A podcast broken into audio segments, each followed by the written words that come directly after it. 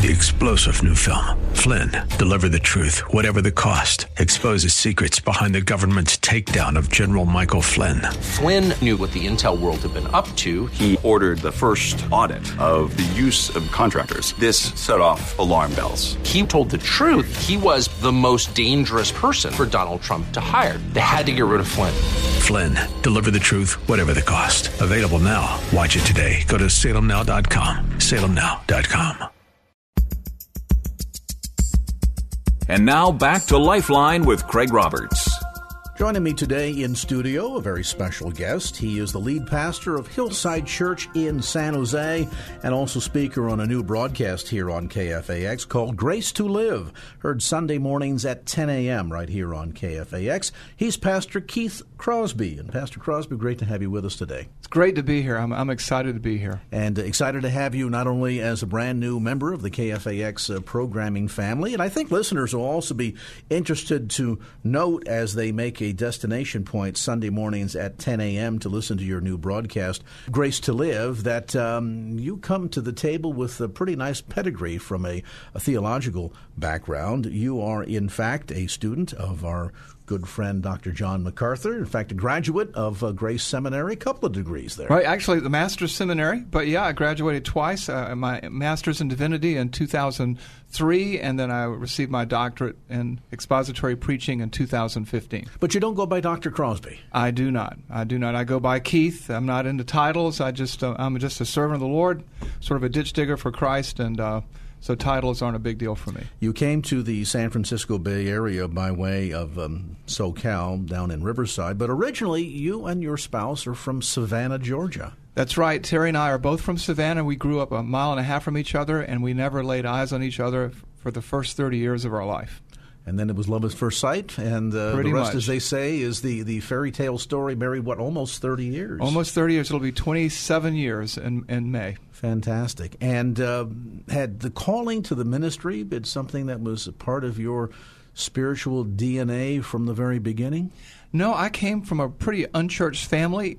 Uh, I was in the resort hotel business for 20 years, and I was saved uh, late in the game, but uh, in God's perfect timing. And so when I was around 30, I came to Christ, and then my wife and I had about a five or six year discussion about seminary, and we determined that I was I was too old to go, and so we waited another three years, and I went to seminary when I was almost 40.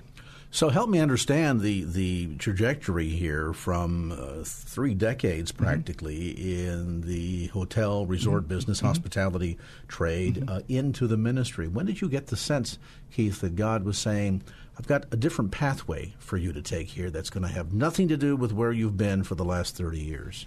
It really became a, a, joyful burden for me. I was at a very large resort hotel outside in, in Orlando, Florida, and I had 5,000 guests a day, and that was my mission field, plus the staff. And you know, as the laws began to began to change, the labor laws, and as the culture began to change, it became increasingly difficult to connect with people, to share Christ with people.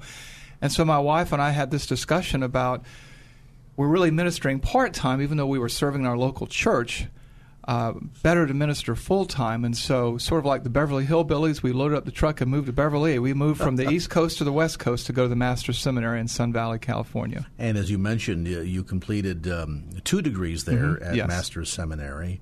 And in terms of the direction that, that God eventually led you from a 10 year serving in Riverside and now here mm-hmm. in the San Francisco Bay Area, taking over as lead pastor at Hillside Church in San Jose, a, a church that's got a, a, long and rich spiritual heritage. Mm-hmm. Uh, many longtime Bay Areans know uh, uh, Marvin Francine sure. and are aware of the fact, too, that as an EV free church, uh, Chuck Swindoll from Insight for Living has been a, a frequent speaker, yes. gracing the pulpit of yeah. um, Hillside Church down through the years. That's true. We have a very distinguished history. I'm standing on the shoulders of giants. That's for sure. Even the president of the Evangelical Free Church in America, he was a previous pastor, and both he and Marv, Kevin Kompelien and Marv, are still in the congregation. Well, what a blessing to have that kind of a uh, legacy mm-hmm. uh, upon which to sort of build the next generation of, of this ministry. And a ministry, I suppose, in some respects, that that's changing. You work in an interesting mission field. You pastor in Silicon Valley, where the average resident is a college graduate, works in high tech, earns a six figure salary, drives a Tesla, and lives in a seven figure home. A lot of people would look at that demographic and say, hmm, most of those individuals probably regard life as pretty swell, pretty easy and therefore trying to persuade people of the need for Christ, that notion of sin and the separation that we all have sure. from God, must at times, serving in a mission field such as the Bay Area and specifically Silicon Valley, must at times feel like a bit of an uphill, uphill battle. You know, it's a glorious uphill battle. It's a good battle. It's a battle worth fighting because what we are, we're, we're reaching an unreached people group, and that's who we've set our sights on. I come from a background most recently where we were in an urban setting and we were uh, 46% Latino, 35% African American, and about 18 to 20% Caucasian. Here, it's a different people group. Uh, the minority is the majority. These are people who, like you said, they're comfortable. They don't need God. Life is great. They're paid well. They're working hard.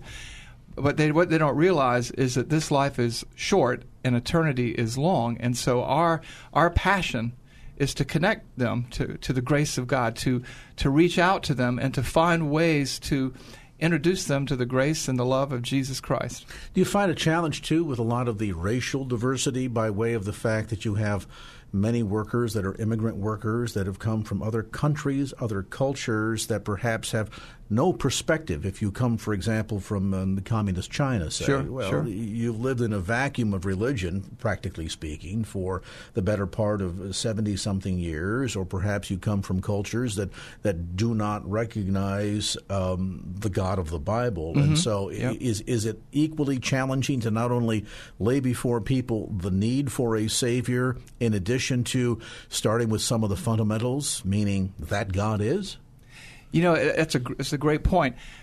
The reality is is that God has created us. Uh, the French philosopher Blaise Pascal said that in us is a void in the shape of God, and people try to fill it with all kinds of things. It's like putting diesel in a gasoline engine. What we want to do is give them the fuel that they need, and that is the Word of God. And it takes patience. It's not just handing a tract to people or confrontational evangelism anymore. You have to build a relationship. And so that's what we want to do. We want to connect with the community in a lot of creative ways. We're not going to compromise biblical integrity, but we're going to connect with these people. And I, I feel blessed, and in some ways, uh, uniquely equipped. I pastored a Chinese church for a few years. I have uh, ministered in the South Pacific and in Russia and uh, even the church again that I was at in SoCal uh, was uh, ethnically diverse. It was culturally diverse, and the bottom line is is that the God of the universe has put something in them that they know viscerally, even if they try to suppress that truth, that they need Him. And so we just want to seize the opportunities that He gives us to take the gospel to them, just like we would somebody in a faraway land like India or or China or uh, the Arabian Peninsula. And, and, in that context, I mean, certainly we've seen a major shift that has taken mm-hmm. place in our country uh, of recent times, certainly economically, mm. culturally, to be sure. Um, and I have to wonder toward that end, does this then force one, in a sense, to be very intentional yes. about what they do from Absolutely. a ministry standpoint? And, and let me define that for listeners we see the better part of the history of the church in America as a, almost casual or mm-hmm. incidental, mm-hmm. meaning that most people that were raised in the influence of a church growing up continued to go to church as young adults. They raised their own families in church. That cycle continued. It was that way for many, many generations. Now we have perhaps the first full generation, maybe even two, for whom that sort of spiritual legacy within the household has a great disconnect. Mm-hmm either because once having reached collegiate level, there was a desire to go out and explore the world and never turn back to the church, if even having been churched in the first place. And then when you add into the mix an area like the Bay Area mm-hmm. that is so rich in terms of the, the cultural, economic diversity, the educational even diversity mm-hmm. that we see mm-hmm. here, that one almost has to be intentional in yes. what we do in terms of reaching not only certain people groups, but also certain subsections of our own culture. Well, you know, Tim.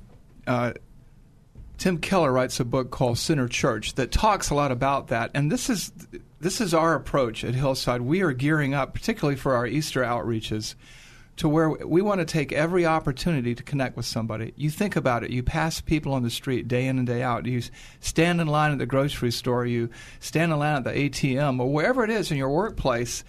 You were saved to serve as a Christian. You were put here for a reason. You were raised up for such a time as this. And our mission and our passion is to be about our Father's business. In the past, we were, as a culture, in some ways, fat, dumb, and happy. And as we, people do, don't do well spiritually in times of prosperity, but in times of uncertainty, in times of adversity, that's when the church thrives. And that's the time we're in now. And people know that money doesn't buy happiness. We used to say it rents, it doesn't even do that now.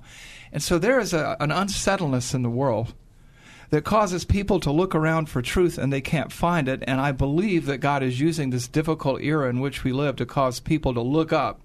And our goal is to be there as a neighbor, as a friend, as a colleague, as a church of 400 ministers of the gospel to begin to answer the questions that people ask. And so we're really focusing on equipping ourselves to do that. With us today in studio is the lead pastor from Hillside Church in San Jose and speaker on a new broadcast here on KFAX, Sunday mornings at 10 a.m. called Grace to Live. He's Pastor Keith Crosby. We'll take a brief time out, come back to more of our conversation right after this.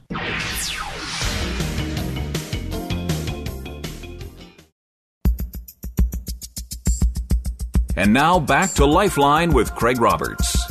Welcome back to our visit in studio today. The lead pastor from Hillside Church and speaker on Grace to Live, Sunday mornings at 10 a.m. right here on KFAX. He's Pastor Keith Crosby.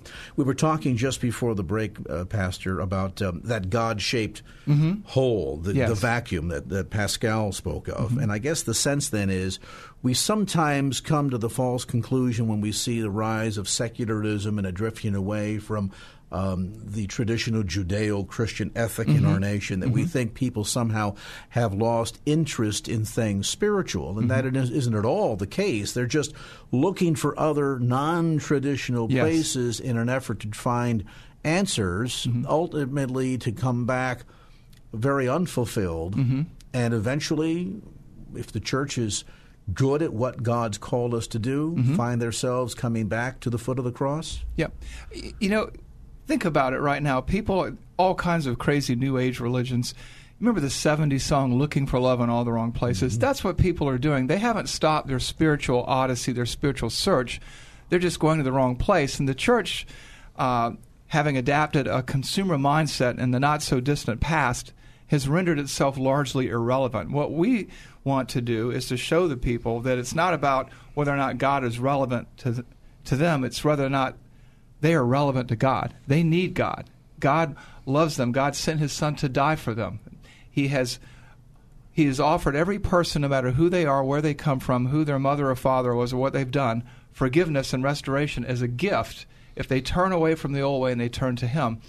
And with all these people seeking all these things, things that do not satisfy, there is a, a, a truth meter in them that even though they may suppress the truth and try to ignore God, he's he, they can't ignore him, and we, in that intentional evangelism and that intentional uh, outreach, daily outreach on an individual and a collective basis, we want to put God in the forefront of their lives. How challenging has the role of, you use the word, uh, the consumer mindset within mm-hmm. Christianity? Uh, one might call it Christianity light. Yes. Uh, Jesus without the doctrine, mm-hmm. um, a, a Christ that's sort of moldable and fashionable into whatever feels comfortable mm-hmm. for me.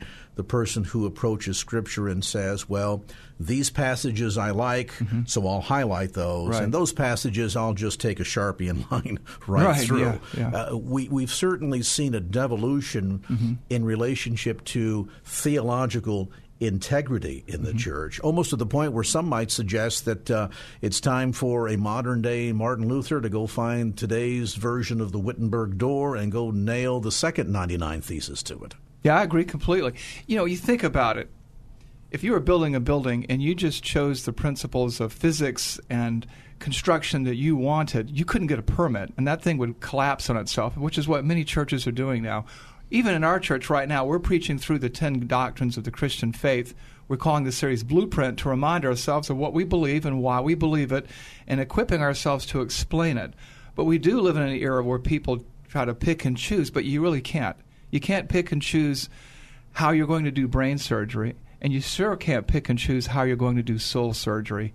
Christ has defined himself. They say, oh, you can't put God in a box. Well, God has described himself exhaustively and sufficiently within his word. He hasn't said one word more than he needs to or one word less than he should. And we want to bring that Bible, that that timeless teaching of God's word to bear upon our own hearts so that we can share it with the people around us. And people will know the truth when they hear it, and as Jesus said, the truth will set them free. Do they want to hear it? Not necessarily. Neither you nor I would enjoy getting a cancer diagnosis uh, from our, our doctor but it would be unloving for him not to tell us we had cancer and we needed treatment.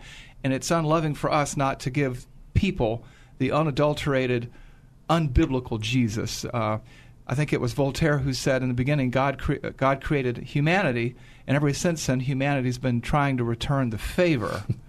we want to do ourselves a favor and present God as He has presented Himself to us in His Word. Does this then bring us back full circle to the importance of the church? As Scripture says, not only returning to our first love, mm-hmm. but perhaps coming back to a better understanding of the fundamentals of yeah. the faith. And I ask that question because it's not difficult today mm-hmm. to find a Christian almost anywhere, and I'm mm-hmm. not just picking on the Bay Area, sure. almost anywhere, that can tell you in general terms what they believe. They just mm-hmm. can't tell you why they believe it. Right. It's something I've always said, and it's you know it's it's I think at a level quaint, and I want to mm-hmm. choose my word wisely here. Sure. It, it's quaint to sing a little ditty like uh, because the Bible tells me so. That's right. how I know. Sure. And yet there are a lot of people that don't even understand the fundamentals of what the Bible tells us, mm-hmm. or a lack of understanding of the application as to why this matters to me. We talked mm-hmm. in the last segment about intentional ministry, and yes. I guess in that regard, when we look at some of the fundamentals of sin, salvation, sanctification, mm-hmm. um, the solas, yeah. God is very intentional he is.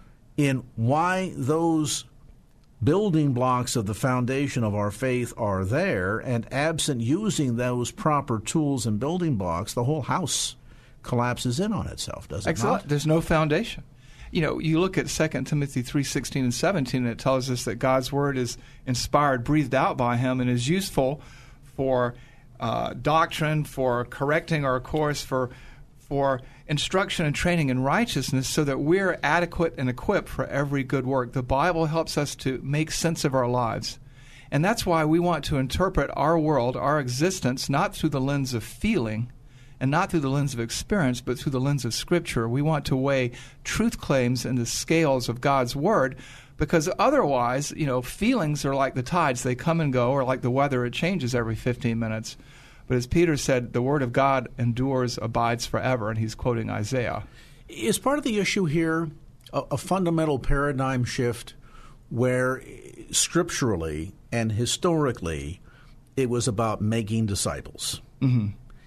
And yet today we have certain branches of Christendom uh, particularly those that I would place in the megachurch seeker sensitive mm-hmm. category, mm-hmm. that seem to be more about getting people to join a club. Right as opposed to understanding concepts like having offended a holy and mm-hmm. righteous God. Mm-hmm. We will, for example, preach all about grace mm-hmm. and yet leave out of the equation the judgment of God, the mm-hmm. righteousness of God, the mm-hmm. holiness of God. And I have to wonder, well, if, if that that's like saying, "Well, I'm going to sell you fire insurance," but fire insurance only means something if you understand what it means to be burnt. Exactly. So how do you how do you preach a message of God's grace mm-hmm. without understanding that that grace is only amazing and significant if we understand what that grace is saving us from, rescuing us from, the the price that's being paid by someone else on our behalf? Yeah, no, you're, you're 100% right. In the Gospel of John, in, in chapter 1, it describes that Jesus was full of grace and truth. With, if you just give grace without giving them the bad news, there is no good news without the bad news. You know, we are sinners. We are marching like lemmings off the off the cliff into the abyss, and were it not for God sending His Son to die for us, and through His resurrection change us from the inside out and give us a heavenly hope, we'd be lost. And so there has to be a biblical balance. We have to be full of grace and truth. And grace is is that God saves anybody.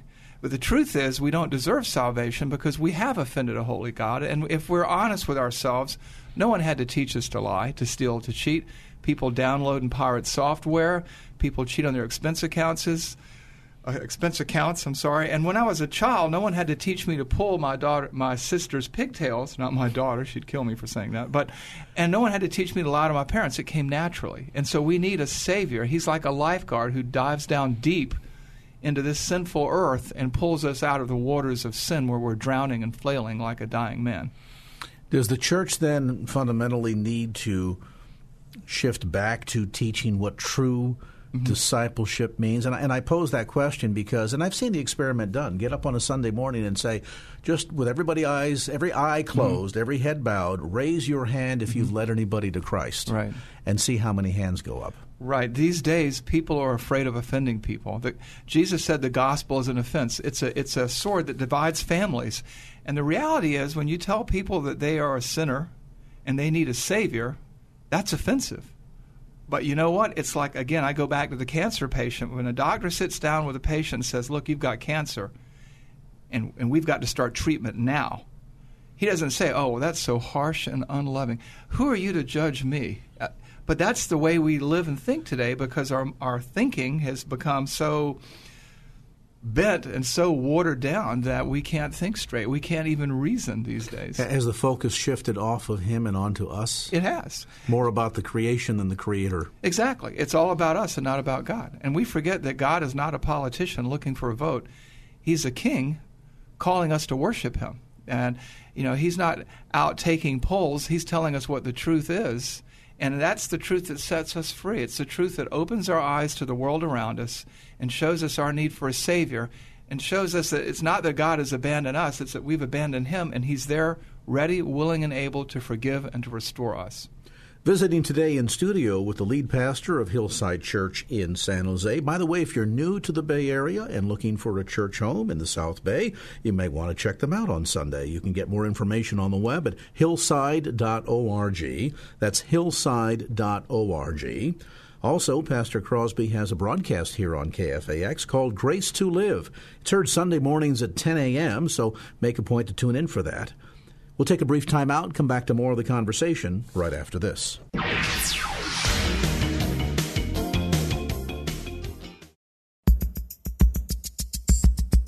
And now back to Lifeline with Craig Roberts. Welcome back to our conversation. In studio is Pastor Keith Crosby, lead pastor from Hillside Church in San Jose. More information, by the way, about his ministry online at hillside.org. That's hillside.org. Sunday mornings, be sure to check out his broadcast, Grace to Live. That's at 10 a.m. Sunday mornings, Grace to Live, right here on KFAX. We were talking a bit Pastor Crosby before the break about this notion that there's been this paradigm shift where we've we've taken emphasis off of the fundamentals of the faith, off of discipleship, and almost moved Christianity into, hey, would you like to join my club? Mm. There's all kinds of neat benefits. God will heal you and He'll save you from hell and maybe even put a brand new car in your driveway. Mm-hmm. Mm-hmm. It's almost as if it's about what He's going to do for us mm-hmm. in a materialistic fashion, which is certainly very appealing to the flesh. Mm-hmm. but fundamentally ignores an important factor, and that is it's not about what he's going to do, it's about what he's already done. Amen. Well said. Well said.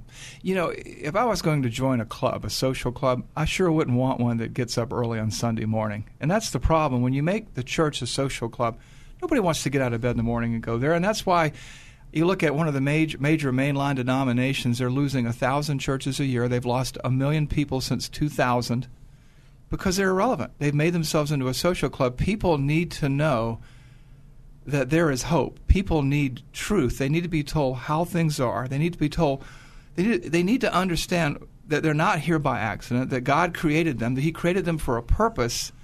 And that, and this is why we we we we preach the way we do. We we preach expository preaching at our church because we want to systematically explain to people in a way that they can understand and apply daily who God is, who they are, where they came from, why they're here, where they're headed, and how God thinks so that they can think like He does and live for Him and really find true fulfillment, which is living in harmony with the God who made you and the God who loves you and the God who sent His Son to die for you. Does that relevancy only take place within the context of relationship? Uh, yes and no. It, it helps when you're talking to somebody who has no religious background at all to to to get to know them a little bit better, to know what makes them tick, and to know how to explain it to them, because there is no one size fits all evangelistic presentation. At the same time, preaching the truth week in and week out is essential. You, you can't just purely make it a consumer driven issue because you have all kinds of people from all kinds of places and God's Word has something to say about every inch of thread that makes up the fabric of their existence. And at the right time and place, within the context of the worship service, the Holy Spirit will prick or will stimulate that desire to know more. Let's take it a, a step deeper. Mm-hmm oftentimes we will hear people that have tried consumer Christianity. Mm-hmm, well, mm-hmm. you know, I went to church for a while, but yeah. it didn't work. Right. Uh, a bunch of heretics there. Mm-hmm. I, I, don't like the people. The organ music's boring, et cetera, et cetera. Uh, and so they would they would define Christianity as they see it in a modern um, cultural setting mm-hmm. as irrelevant. Right. And yet, I wonder if the relevancy of Christianity mm-hmm. really comes into fruition when you have an active relationship with very God Himself. I mean, at the end of the day, we understand that Christ's work on the cross was, yes, to pay the price on our behalf mm-hmm. so that we might be forgiven. Yes. And ultimately, walk in relationship right. with God. God is is not just in the business, so to speak, of saving people, mm-hmm. but he saves us with a purpose. Absolutely. He wants you to live that purpose. You're not here by accident. God put you here for a reason, and he will make that reason plain to you as you enter into that relationship with him. But you can't survive in this world without a relationship with God. Me as an individual knowing God, having a relationship with God, defines me and the way that I look at my life. Uh, we, we, talked earlier, my daughter was struck down in a crosswalk in a car accident a little over a month and a half ago. She nearly died. She was in a coma. Uh, as part of her injuries, she had two strokes. The strokes gave, par- gave her paralysis. She was a violinist trained at the Eastman Conservatory up in upstate New York.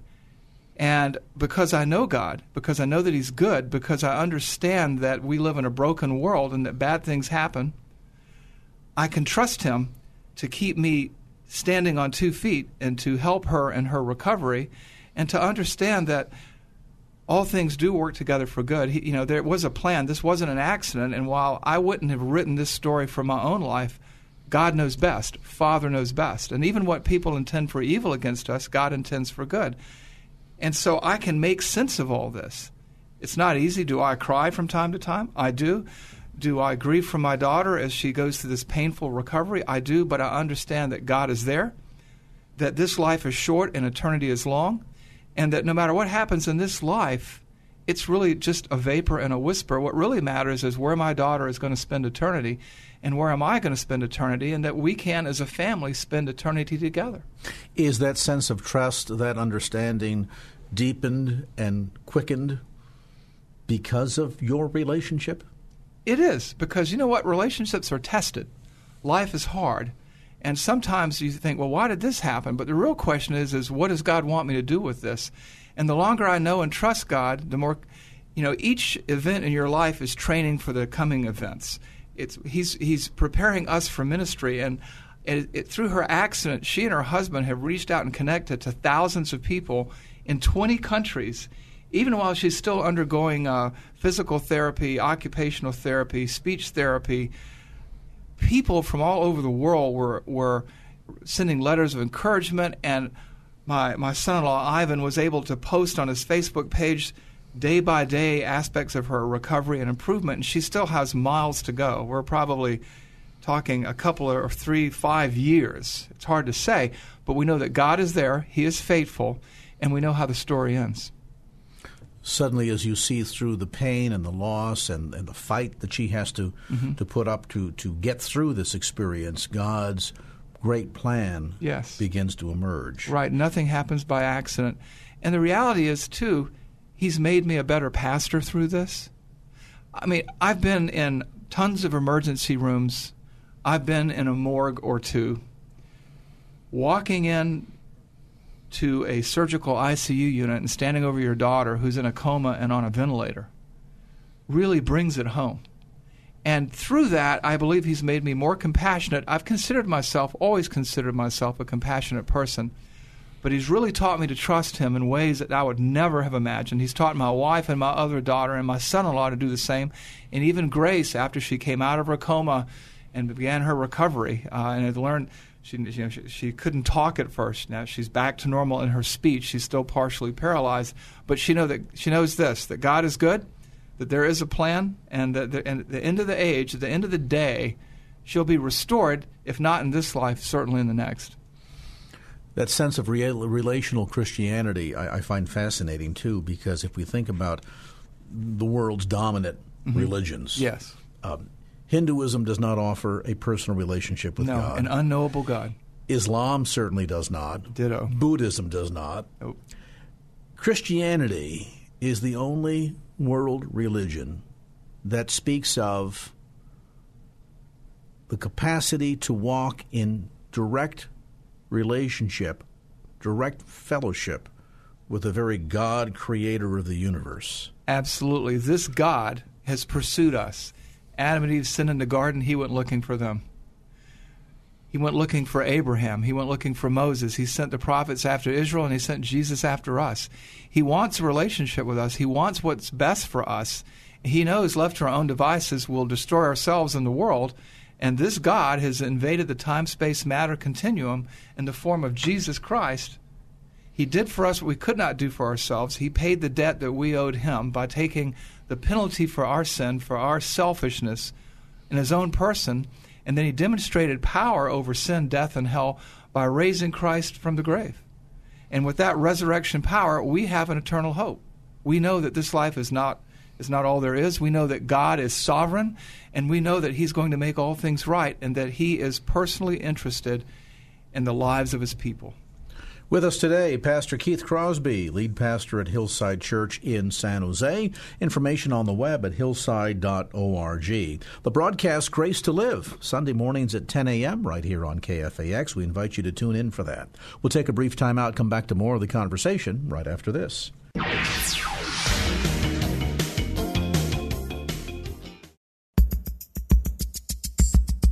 And now back to Lifeline with Craig Roberts. Welcome back. We've got Keith Crosby. Let me say that again. Welcome back. We have Pastor Keith Crosby in studio with us today. He's lead pastor at Hillside Church in San Jose. Hey, if you're new to the Bay Area or seeking a new church home, want to find out a little bit more about the ministry, you can find them on the web, hillside.org. They meet at 545 Hillsdale Avenue in San Jose, and service times 10:45 a.m. for the worship service, 9 a.m. for Bible study and fellowship. And you also have a Spanish-speaking congregation that we, meets at 1 o'clock. We sure do. Iglesia Libre and we're really excited because we've just called a new pastor. Uh, Roberto Munguia is moving from Austin to here. Hopefully, he'll be starting in March, and we are just so excited to have him. He's a pastor's son. He is a sweet guy. He knows the Word of God. He's well trained, and he loves the people of God, and he loves the lost. Fantastic. And again, more information available by going to hillside.org. From the perspective of the pulpit, mm-hmm What's your biggest heartbeat? When you get up in front of the congregation every Sunday and say, I'm about to open God's Word, and you think about all of the issues, the challenges, the burdens mm. that the people sitting in those pews are facing, as God is talking to you, what are some of the key things that you feel most important to express and scriptural passages and foundations of the faith most critical to communicate to those people?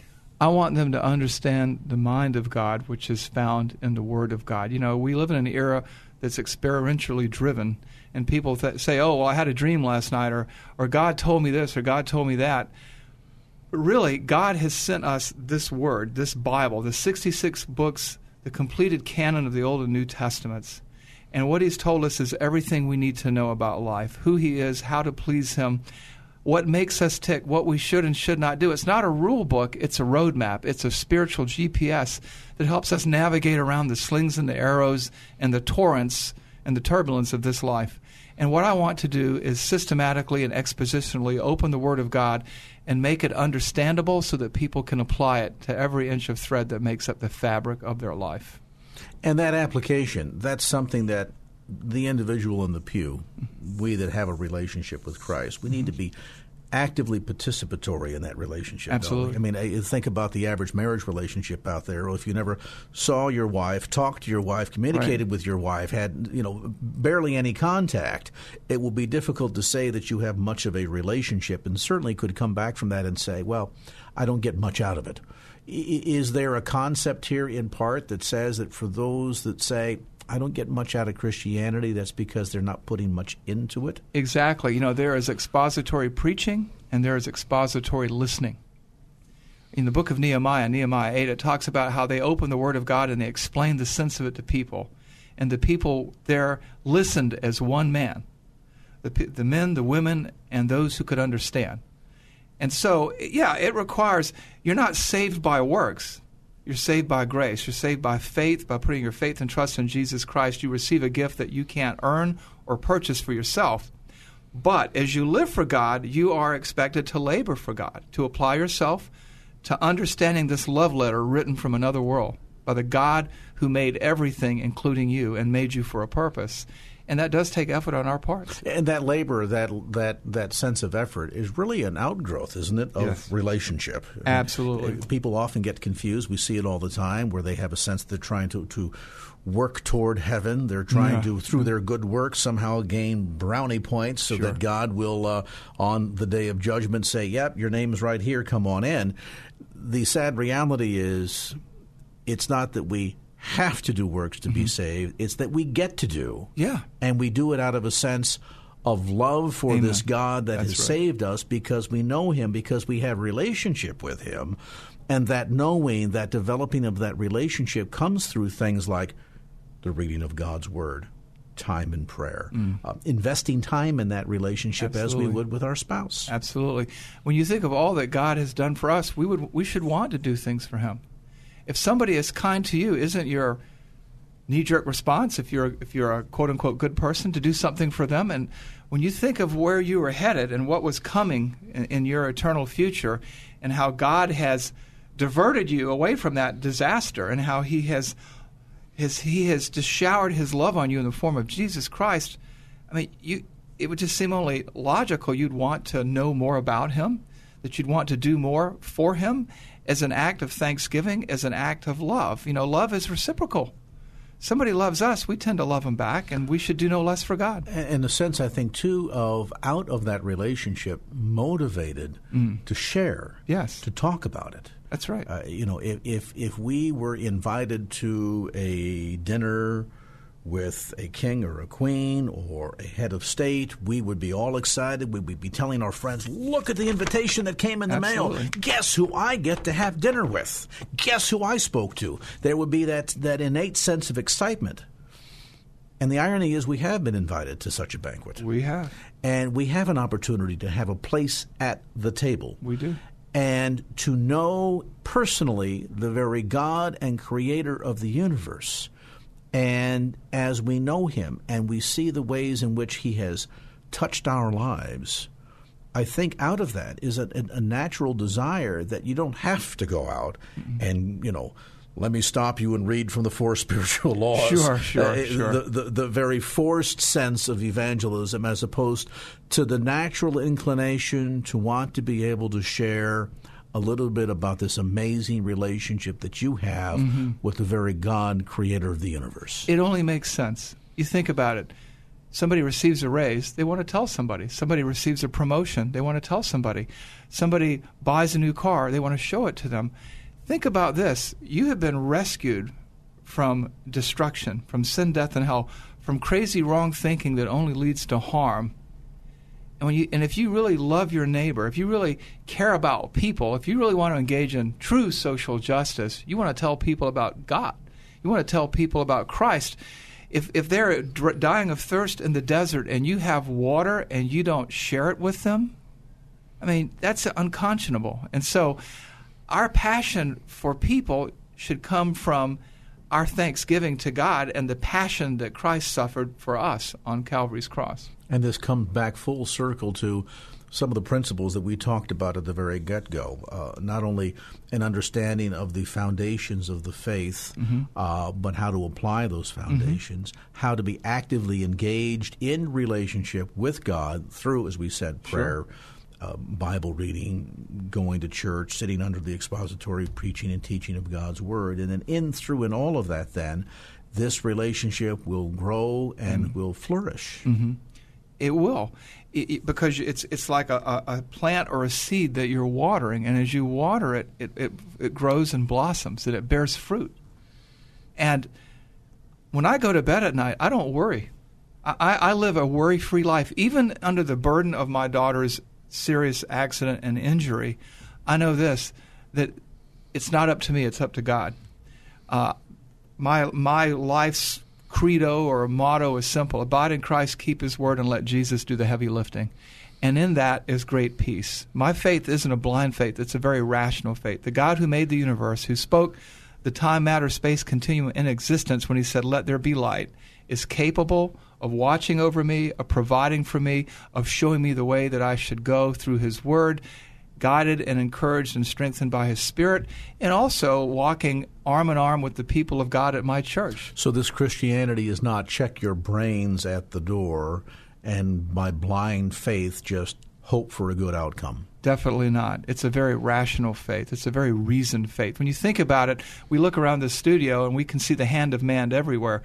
This studio just didn't happen by accident. This desk isn't where it is. This microphone just isn't where it is. When you look at the world around you, the sun rises and sets on schedule.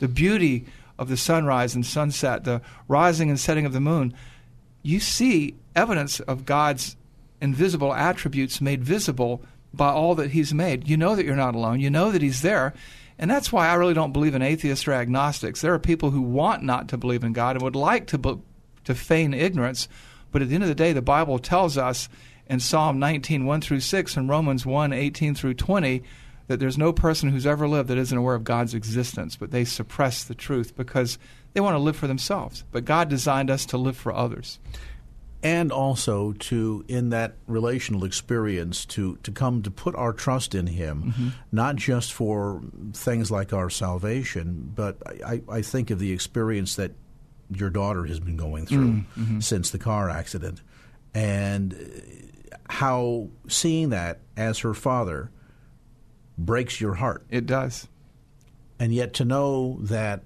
it also breaks the heart of our heavenly father it does and that God knows what it's like to see a child go through pain and suffering. He does. And that we can surrender that burden, that pain, that I don't know what's happening here mm-hmm. or why sense that we all go through mm-hmm. from time to time in circumstances and situations in life and be able to say, God, I lay this at your feet. It's bigger and and more beyond my capacity to completely comprehend or do anything about, but nothing is out of the realm and reach of your capacity.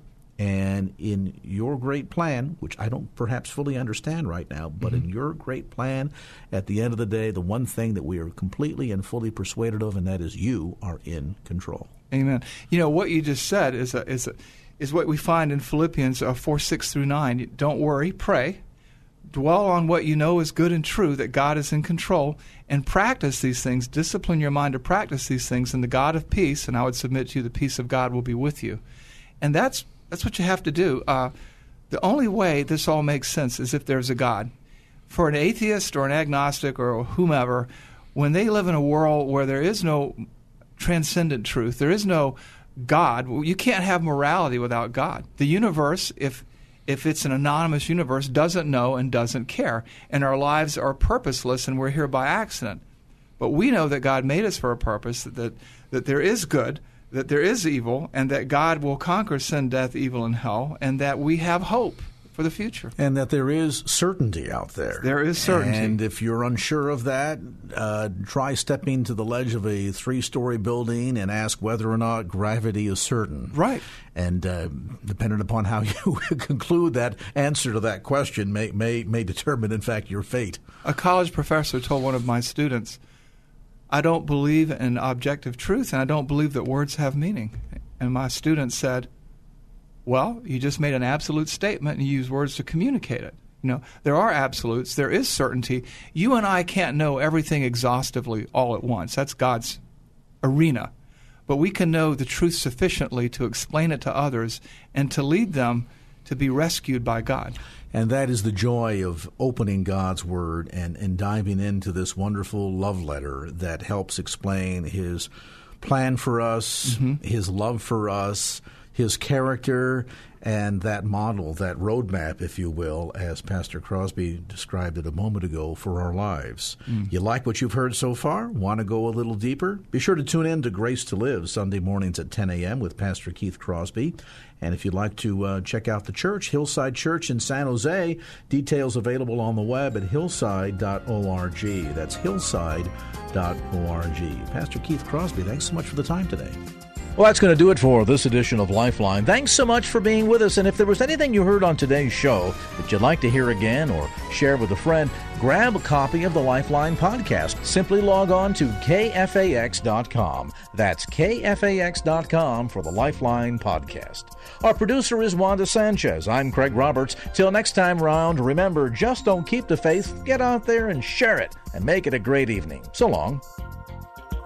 Opinions expressed in the preceding program do not necessarily represent the views of the ownership, staff, or management of KFAX. Copyright Salem Communications, all rights reserved.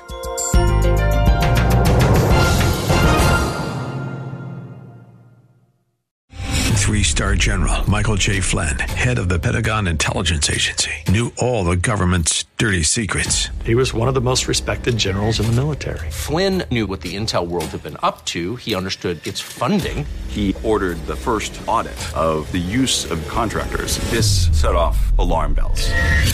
The explosive new documentary, Flynn, Deliver the Truth, Whatever the Cost, and covers the facts behind this scandal. Flynn told the truth. He was the most dangerous person for Donald Trump to hire. I find out the worst enemy that I'm going to face in my life is right here in America. They took my assessment and they wanted me to change it. And I was like, I'm not changing it. They had to get rid of Flynn with in depth interviews, archival footage, and never before seen personal records of the man behind the headlines. I just felt like I was drowning. Flynn, deliver the truth, whatever the cost. Available now. Watch it today. Go to salemnow.com. Salemnow.com.